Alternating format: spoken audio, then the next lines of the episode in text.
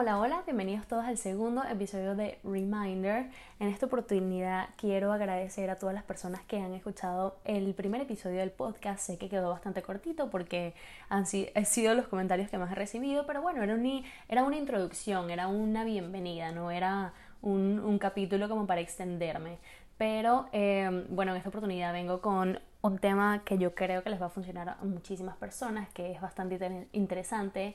Es algo con lo que yo he venido lidiando y es algo de lo que he venido aprendiendo durante años y años de mi vida. Así que bueno, espero que mi experiencia, por supuesto, les pueda servir a ustedes. Eh, o si no les sirve a ustedes y, y conocen a alguien, por favor, simplemente compártanles el episodio para, para agregar valor también a la vida de esa persona. Recuerden que esa es mi única meta en este caso, porque yo no estoy eh, como ganando ningún tipo de ingresos por... por mi podcast. Yo simplemente lo hago como para aportar y no sé, y pasar el tiempo y divertirme y, y tener un poquito más de interacción con la gente que me sigue. Así que bueno, eh, yo, como les comentaba, quería hablar sobre los patrones de conducta. Yo sé que suena súper cliché y quizás hasta aburrido, pero eh, me parece importante porque casualmente ayer estuve hablando con... me perdona. Estoy bastante congestionada, no me importa lo que, le, lo que diga la gente, pero yo siento que la primavera es la peor estación del año de la vida. O sea, el polen me tiene la vida gris, no lo soporto. Oh. Quiero que sepan que este, este episodio lo estoy regrabando porque el audio anterior no se escuchaba nada de lo congestionada que estaba. Así que me tuve que tomar unas pastillas, me tuve que calmar. En este momento me estoy tomando un tecito, eh, como bueno, obviamente para, para poder sentirme mejor y poder... grabar como tiene que ser. Pero bueno, volviendo al tema, eh, para las personas que no lo saben, yo el pasado mes de febrero, el catorce de febrero para ser exactos, yo saqué mi primer libro que se llama Todo va a estar bien. Entonces, eh, quiero que sepan que sacar un libro es de por sí bastante tedioso, es bastante complicado. Y eh, para mí el mayor miedo es que, o era, que personas cercanas a mí lo leyeran, incluyendo mi familia. Porque yo no soy una persona que habla mucho, yo escribo demasiado, yo escribo en mi blog, escribo en mis posts, escribo en cualquier lugar, pero yo no soy el tipo de persona que eh, habla sobre sus emociones o sobre lo que siente, mucho menos con otras personas. Entonces, escribir para mí desde siempre, desde muy pequeña, ha sido, no ha sido un hobby creativo, es una manera, es un escape, es una manera de yo desahogarme, es una manera de yo recordar en el futuro que... no importa la situación que yo esté pasando en ese momento, en el pasado ya yo también la viví y ya yo también logré sobrellevarla. Entonces, por supuesto, releerme me da muchísima energía para yo poder eh, afrontar la situación actual. Espero um, que eso se haya entendido. Pero eh, esta persona, este amigo que me escribió ayer, eh, es una persona muy cercana a mi familia, es una persona que conoce a mis padres muy de cerca, que conoce a mi familia, a mis tíos, a mis abuelos, a todos. Eh, es una persona mucho mayor que yo, literalmente me vio crecer, me vio casi que en pañales, y el que él me había escrito para decirme que leyó mi libro, no solamente eh, como que me sentí mal al principio porque me sentí muy expuesta, me sentí muy, muy, muy vulnerable, pero cuando leí su mensaje me di cuenta que, que lo que yo había escrito estuvo bien, estuvo muy bien, porque... me dijo que se sentía súper orgulloso, que él sabía el tipo de persona que yo era, que él desde muy joven, desde, desde yo haber estado muy joven, él sabía que yo era muy diferente a cada uno de los miembros de mi familia. Y aquí es cuando quiero hablar sobre los patrones de conducta, sobre todo en esta etapa ahorita en la que todos estamos de cuarentena y nadie sabe lo importante que es escoger una persona para tu vida, para tu futuro. O sea... nosotros ahorita estamos en cuarentena compartiendo con, todo, con nuestros esposos, con nuestras esposas, con nuestros hijos, con nuestros roommates, con quien sea que, que esté a nuestro lado. Y es tan importante escoger a la persona adecuada que nos va a acompañar el resto de nuestras vidas, porque tú no sabes lo difícil que es convivir con una persona que te hace la vida imposible. Que lo único que hace es, cuando tú llegas a tu casa de un día de trabajo, lo único que hace es buscarte problemas y tratar de discutir contigo. Eso no trae ninguna paz. Entonces, eh, aquí es cuando exactamente me enfoco en, en los patrones de conducta y quería resaltarlo porque eh, En estas últimas páginas de, de mi libro, que fue las páginas que este amigo me, me habló, fue cuando yo me sentí más vulnerable. Mi libro es un libro bastante romántico, es un poemario, por supuesto, y hablo de un montón de cosas, pero por ser poemario, la gente no sabe con exactitud cuáles son mis poemas, cuáles son, si todos los tristes son míos, si todos los felices son míos, si todos los sexuales son míos, si todos... Nadie sabe exactamente nada. Y aunque por supuesto muchísimos de ellos son muy personales, eh, hay otros que son también de personas muy cercanas a mí. O sea, son experiencias que, que amigos de toda la vida o, o conocidos me han confiado, y yo lo que hice fue transcribirlas y dejar eso así como anónimo para que, por supuesto, otras personas se identificaran y, e incluso para darle ánimo a esa persona en ese momento. Así que bueno, eh, yo por supuesto me sentí súper mal cuando terminé de escribir las últimas páginas de mi libro, porque es cuando yo le yo echo a la calle a todos los miembros de mi familia y digo que no quiero ser como ninguno de ellos, que no todos tienen cosas maravillosas, pero que ninguno es esa figura eh, o ese mentor que yo quisiera seguir o que yo quisiera eh, imitar para nada. Entonces, perdón, este, para mí... Yo siento que yo aprendí todas estas cosas eh, muy joven, pero las fui... El tiempo fue lo único que me enseñó a darme cuenta que estaba en lo correcto. Porque yo me fui del país estando muy joven, yo tenía dieciocho años cuando yo salí de Venezuela. Y por supuesto no tuve una persona que me educara, que, que me dijera esto es lo correcto, esto no es lo correcto. Yo creo que uno mismo sabe que lo que está mal está mal, aunque todo el mundo lo haga. Y uno sabe cuando uno está errando, cuando uno está haciendo las cosas incorrectamente. Entonces, ser bastante intuitivos y tratar de tomar eh, una mejor decisión sin importar lo que digan las otras personas, eh, no siempre es tan fácil, a veces es bastante complicado porque uno quiere ser solidario y uno quiere como tratar de agradar, pero nada es tan importante como ser fiel a ti mismo, porque de todas las traiciones que tú vas a sentir en la vida, de todas las traiciones que tú vas a experimentar, ninguna va a doler tanto como cuando te traicionas a ti mismo por complacer a otras personas. Así que, bueno, ese es el primer recordatorio que quiero dejarles. Traten de no eh, decepcionarse ustedes mismos, de no olvidarse, de no dejarse a un lado por complacer a los demás, porque cuando estas, cuando estas personas se van, tú te quedas vacío. Y sientes que lo que hiciste es perder tiempo, que no supiste aprovechar eh, exactamente el tiempo que, que pasaste al lado de otra gente que lo que sí era consumirte y no aportarte realmente nada. Entonces, eh, por ejemplo, para mí esto era muy importante porque, como les comenté, yo me vine sola a Estados Unidos, yo no tenía familia, yo me vine simplemente con amigos y yo soy una persona muy apegada a los amigos. Quizá porque pasé mucho tiempo de mi vida siendo hija única, yo le llevo catorce años a mi hermana y yo no viví esa como esa complicidad que tienen los hermanos contemporáneos en las que no importa qué tipo de peleas tengan, eh, ellos eventualmente terminan amándose y queriéndose y contándose las cosas entre ellos. Entonces yo por supuesto eso no lo viví y quizá la razón por la cual era tan pegada a mis amistades es porque trataba de, de tener esa complicidad de, de hermandad con amigos que, que pues que no me veían a mí de la misma manera, o sea que no, no me querían o que no, no eran tan incondicionales conmigo como yo podía hacer con ellos. Y no fue algo que aprendí a la ligera, la verdad fue algo que aprendí a los golpes, pero bueno, como les decía, uno tiene que saber elegir y estar cerca de la gente con la que pudiéramos pasar una cuarentena sin descuartizarnos, sin señalarnos, sin sentir que, que nos están criticando, sin sentirnos obsesivos o que, o que nos tienen envidia o sin sentir envidia. Eso es sumamente importante. Así que, eh, por ejemplo, los patrones de conducta, para que la gente tenga un poquito de idea, son esos, eh, esos patrones que nosotros venimos repitiendo desde generaciones pasadas. Por ejemplo, Eh, nosotros a veces vemos que nuestras madres se parecen mucho a nuestras abuelas, tanto en la forma de hablar, en la forma de caminar, en la forma de pensar, eh, en la forma en la que crían a sus hijos, y esos son patrones de conducta. Entonces muchísimas veces nosotros vemos que hay madres o que hay eh, padres en general que maltratan a sus hijos porque esa fue la forma en la que los criaron a ellos. Eh, nosotros vemos que tenemos amigos que son alcohólicos porque alguno de, su, de sus figuras paternas era un alcohólico, entonces por supuesto esa es la manera que ellos eh, aprendieron como a lidiar con el estrés, a lidiar con los problemas, con la incertidumbre, con todo este tipo de cosas. Y como eso fue lo que vio cuando estaba pequeño, por supuesto creció con eso y no hubo manera que nadie se lo sacara de la cabeza. Pero quiero que sepan que existe una forma de romper con los patrones de conducta.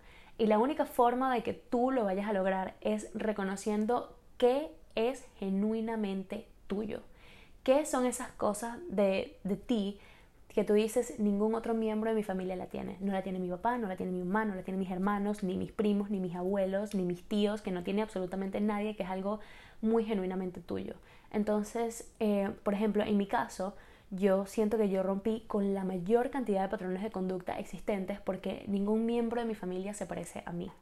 Mi mamá es una persona eh, que no, no es para nada aventurera, de hecho es bastante miedosa. Mi mamá ni siquiera le gusta nadar porque no sabe nadar. Entonces eh, yo soy todo lo contrario. A mí me gusta muchísimo aventurarme, a mí me gusta viajar, a mí me gusta... Ustedes no saben la cantidad de veces que yo he puesto en riesgo mi vida por, por vivir una aventura, por tener una buena foto en una montaña, por qué sé yo, a veces hasta por seguirle la corriente a, a otras amistades, pero ese espíritu aventurero es algo muy mío, es algo que na, ninguno de los miembros de mi familia tiene.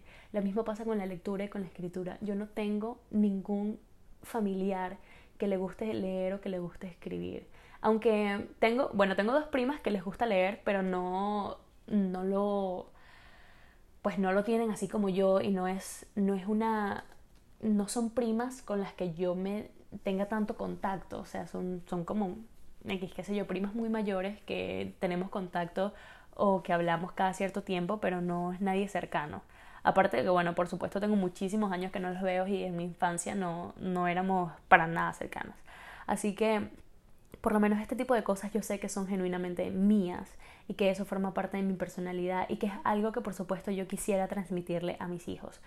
De mis mayores miedos, eh, por supuesto, eh, nosotros tenemos que estar conscientes que estos patrones de conducta que nosotros rompemos en, en la niñez o en la adolescencia eh, forman, por supuesto, una parte importantísima de nuestra personalidad.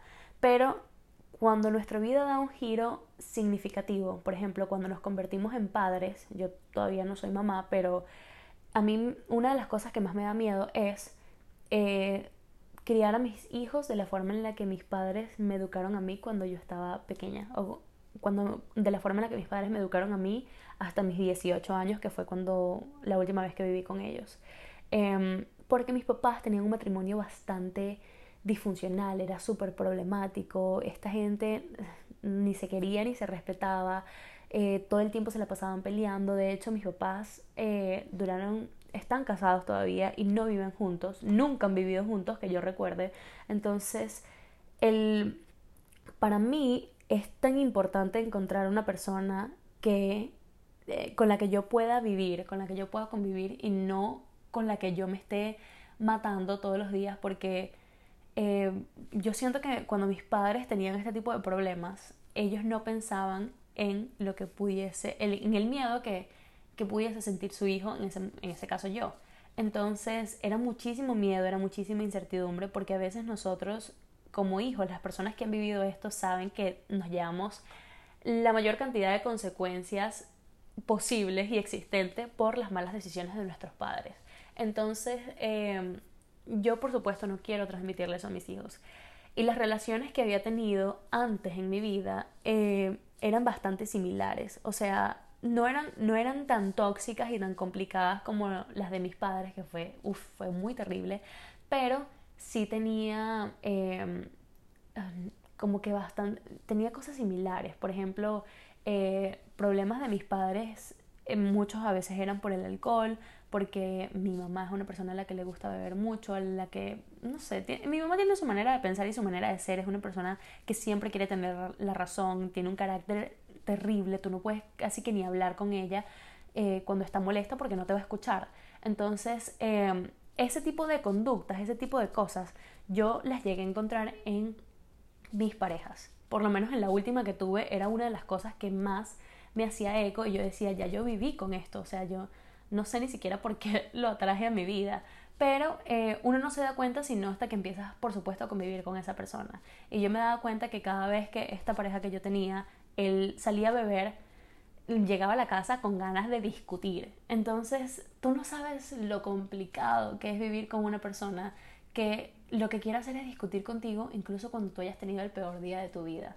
O sea, nosotros tenemos que tratar de romper con estos paradigmas, con estas cosas, con estos, con estos patrones, porque Solamente, solamente rompiéndolos vamos a poder tomar mejores decisiones en el futuro en general.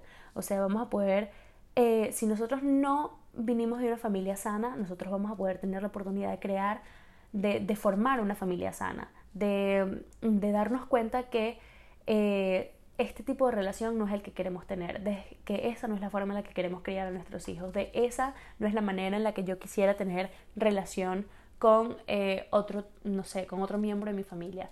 Entonces, yo sé que es difícil, yo sé que es complicado porque hay muchas emociones de por medio y uno quiere ser, siempre ser solidario con las personas que nos han influenciado, que nos han ayudado. Pero eh, yo con el tiempo entendí que yo no le debo nada a nadie y que no tengo que sentirme culpable si en algún momento ya no quiero tener relación con ellos. Porque a veces uno, uno se aferra mucho o uno trata de ser siempre agradecido con alguien que en su momento te ayudó o te aportó información de valor y después simplemente lo que hace es sacártelo en cara y te dice, tú estás donde estás porque yo te conecté con esa persona, tú lograste eso porque fui yo quien te ayudó, tú lograste comprarte tu carro porque fui yo quien, eh, quien te dijo que en ese lugar era mucho más conveniente que lo compraras. Entonces, estar con este tipo de personas que todo el tiempo están reprochándote eh, la forma en la que te ayudaron, por más grande o mínima que sea, no, no es el tipo de persona que yo, por ejemplo, quisiera tener en mi vida. Y la mejor forma de cortar lazos con esa gente es no volviéndolos a ver y tomando una distancia significativa de ellos. Mucha gente, esto también es un error de mi parte, yo tengo que reconocerlo, y me lo ha criticado todo el mundo. To- en todas mis relaciones, mis padres, eh, amistades tan cercanas, siempre me dicen que yo me voy cada vez que las cosas se ponen difíciles. Y la verdad sí, tienen razón. Yo sé que no es algo bueno porque la gente dice como que ay, no tienes que enfrentar la situación y todo eso, pero la gente no sabe que hay situaciones que es mejor no enfrentar, que hay preguntas que yo no quiero hacer por no, porque no quiero escuchar las respuestas. Entonces eh, es, es algo que, que me ha ayudado a mí a, a sobrellevar la vida y a decir, bueno, obviamente el tiempo cura todo. Este, yo me voy a ir, no sé, por un par de meses, por un par de semanas, me voy a enfocar en otras cosas y cuando yo regrese, yo quizá ya todo va a estar muchísimo más calmado y yo voy a poder hablar con esta persona y disculparme si fui yo quien tuvo el error o de explicarle por qué pienso que esa persona tenía que disculparse o por qué tenía que haber hecho las cosas de, de una manera diferente. Así que, eh, por ejemplo, yo a veces, yo quisiera contar una historia más bonita sobre el, el matrimonio de mis padres y sobre mi familia en general, pero es que no hay manera. Y a veces cuando yo hablaba de estas cosas yo me sentía súper triste, yo me sentía súper vulnerable, yo decía como que no, yo no quiero que como que la gente esté sintiendo lástima por mí, yo no quiero que, que la gente piense que estas cosas realmente me afectaron porque no, yo no siento que me hayan afectado. Y la verdad es que sí afectan, quizás muy poco, en, en algunos casos afectan muy poco, pero la verdad es que sí afectan. Por lo menos en mi caso, eso creó en eh, este, este tipo de, de, de conflictos, creó en mí un rechazo eh, hacia las personas. Como que yo de pequeña no, no era muy, como muy tocona, no siempre abrazaba a la gente, yo no soy una persona muy, muy amorosa, pero sí soy muy sentimental. Entonces esta, este tipo de conflictos me ayudó a mí a crear una barrera con el mundo entero porque yo no quería vivir de esa manera. Yo no quería que las personas que se acercaran a mí eh, fuese con, con insultos, fuese con cizaña, con mentiras, con engaños, con este tipo de cosas. Entonces, este, obviamente yo siento que a mí no me afectó tanto como, por ejemplo, puede afectar a otras personas, eh, no sé, el divorcio de sus padres. Para mí el divorcio de mis padres en ese momento hubiese sido lo mejor que ellos pudiesen haber hecho. Pero eh, yo tengo amigos, por ejemplo, que el divorcio de sus padres les afectó demasiado, los, los hizo meterse en una depresión increíble y yo como que wow, eh, lo que hace, yo al principio no lo entendía, pero luego sí, sí supe y dije como que lo que es como la misma situación se, se puede tomar de diferentes maneras dependiendo de, de la personalidad de cada quien. Entonces, bueno, eh, para mí era súper tonto, pero luego, luego entendí que cada cabeza es un mundo y que lo que para mí puede no ser tan doloroso, para otras personas sí es algo muy, muy profundo y que hay que ser solidarios porque uno nunca sabe eh, el dolor tan fuerte que esa persona puede estar atravesando. Entonces, eh, como les comentaba, yo pienso que en, por, en muchas ocasiones pensé que no quería contar este tipo de cosas porque me hacía sentir muy expuesta. Yo no quería que la gente supiera de dónde vengo, o quiénes era mi familia, o por qué yo pensaba como pensaba, o por qué hacía lo que hacía, eh, o por qué de repente yo no llamo a mi mamá, o por qué no llamo a mi papá. Eh, por ejemplo, yo siento que yo nunca hablo con mi papá porque cada vez que hablo con mi papá lloro. Y trato de no hablar con mi mamá porque siento que me juzga demasiado.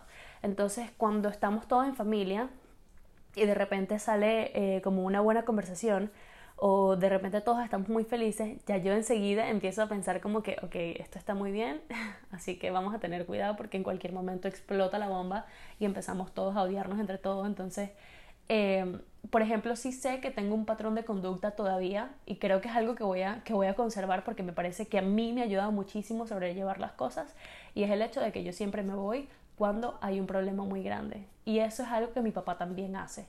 O sea, cuando mi papá empieza a discutir con mi mamá, o cuando él siente que no puede estar en un sitio donde la gente está, es, está siendo tóxica, está siendo complicada, está queriendo buscar problemas sin sentido, él lo que hace es irse, no se queda ahí tratando de solucionar. Yo soy exactamente igual. Y pues a mí, mucha gente lo critica, pero yo siento que es la mejor, la mejor decisión o lo mejor que tú puedes hacer. Pero... Eh, Bueno, ese es uno de los recordatorios que quería dejarles. Traten siempre de, de estar bien con ustedes mismos, de no dejarse influenciar tanto por las otras personas, porque, como les comentaba, de todas las traiciones que vas a vivir en tu vida, ninguna duele tanto como cuando te traicionas a ti mismo convirtiéndote en una persona que no eres.